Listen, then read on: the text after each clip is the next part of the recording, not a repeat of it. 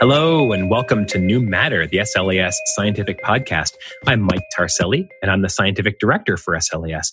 Joining me today is esteemed graduate fellowship awardee, Carine Nemr. How are you? I'm great, thanks. How are you? I'm wonderful. So tell me up front, where is your research based out of, and what did you win for? Yeah, so I'm doing research right now at the University of Toronto. I'm a graduate student in analytical chemistry at the university. Excellent. And tell me a little bit more about your actual pursuit of research. I mean, analytical chemistry is fairly generic. It is, you know, uh, obviously a science of quantifying things, but you can quantify just about anything and your application specifically. Yeah. So I'm, I guess, more on the bioanalytical chemist side. So I generally work on projects in which we analyze biological species. The major focus of my graduate work has been on the detection of bacteria and more specifically antibiotic resistant bacteria. So we try to make diagnostic devices that allow us to rapidly detect bacteria to administer well, the appropriate treatment eventually. And why would it be important for a layman who might be listening to this that we detect antibiotic resistant bacteria? In what context and what would you hope to impact with that?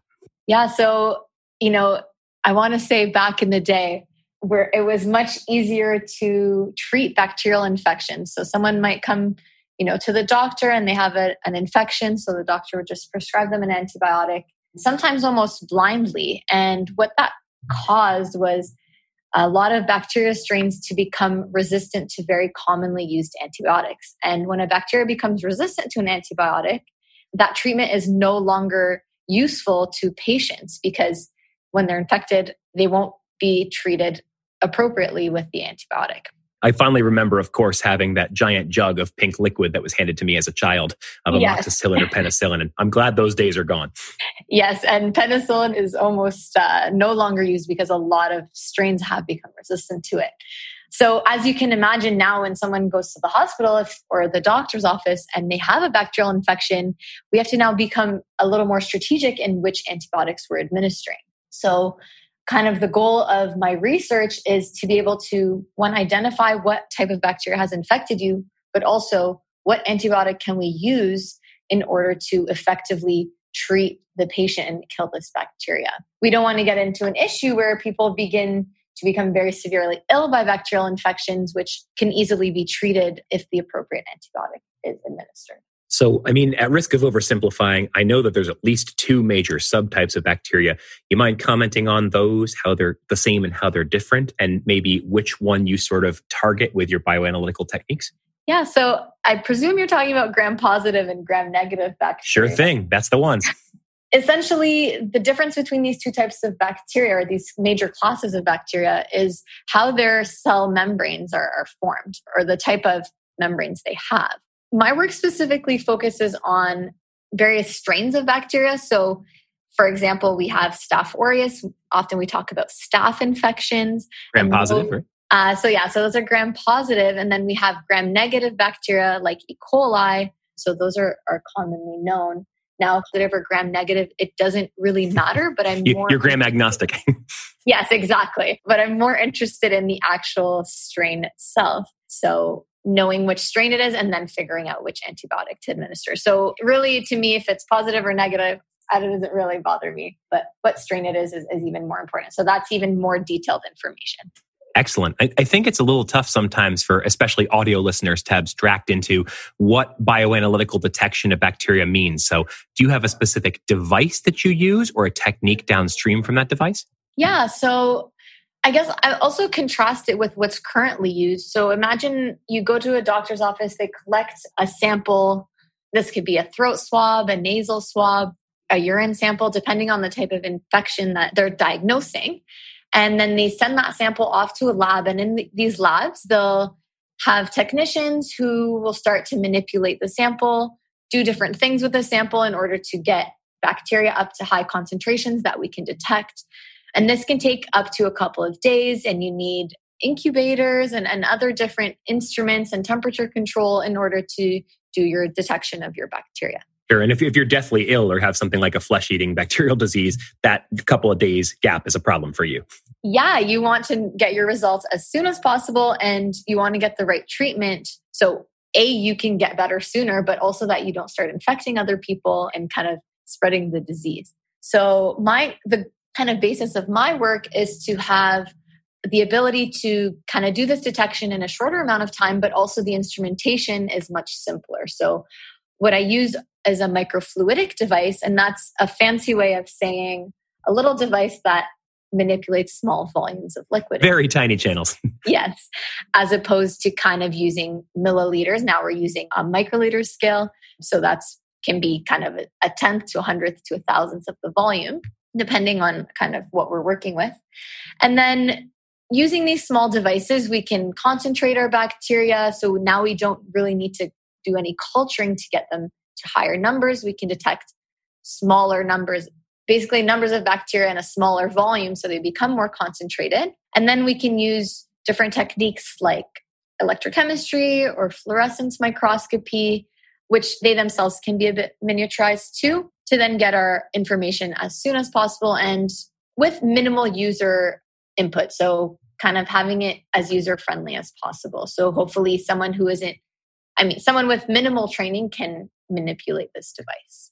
So is it right to say then by the way that's amazing. And is it right to say then that you have skipped the steps of the intensive culturing and the identity because you can do that on your chip or in your microfluidic device?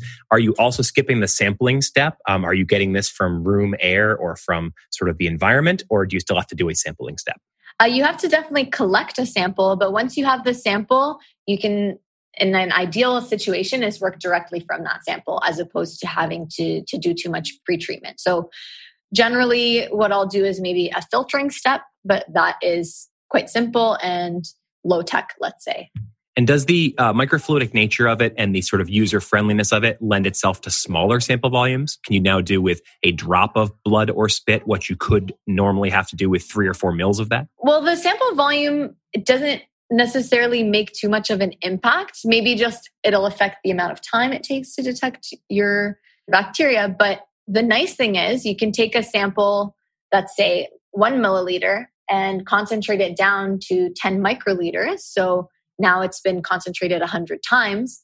So you've increased your detection limit 100 times. And you can concentrate 10 mils or you can even concentrate more. So the, the fact that we're using microfluidics is advantageous that we can kind of concentrate our bacteria in a small volume. And we often do this using magnetic particles. But as you're getting at, you can also work with smaller volumes. So you can kind of get a finger prick of blood or you know a small volume of saliva or whatever fluid you're working with to then detect your sample. So if if you're not doing pre-concentrating, you still really need very sensitive techniques which can be somewhat challenging, but some people have achieved that before. So I got to know, as a bioanalytical chemist, which I am not for the record, how does one get into this career track? Is this something that you wanted from a very little girl? You said, I will be a bioanalytical scientist someday. Or is it something that later on in schooling you discovered was your passion? Uh, it definitely wasn't a childhood aspiration. I think when I was younger, it's kind of ironic. When I was younger, I was kind of aspiring to be an author at some point, I remember and also a teacher at some point. And now that I'm, you know, at this stage in my life, I've authored some papers, so I achieved that goal, and I've done some teaching too um, throughout grad school. So I've kind of ticked those boxes. I think where I realized I liked bioanalytical chemistry was during my undergrad.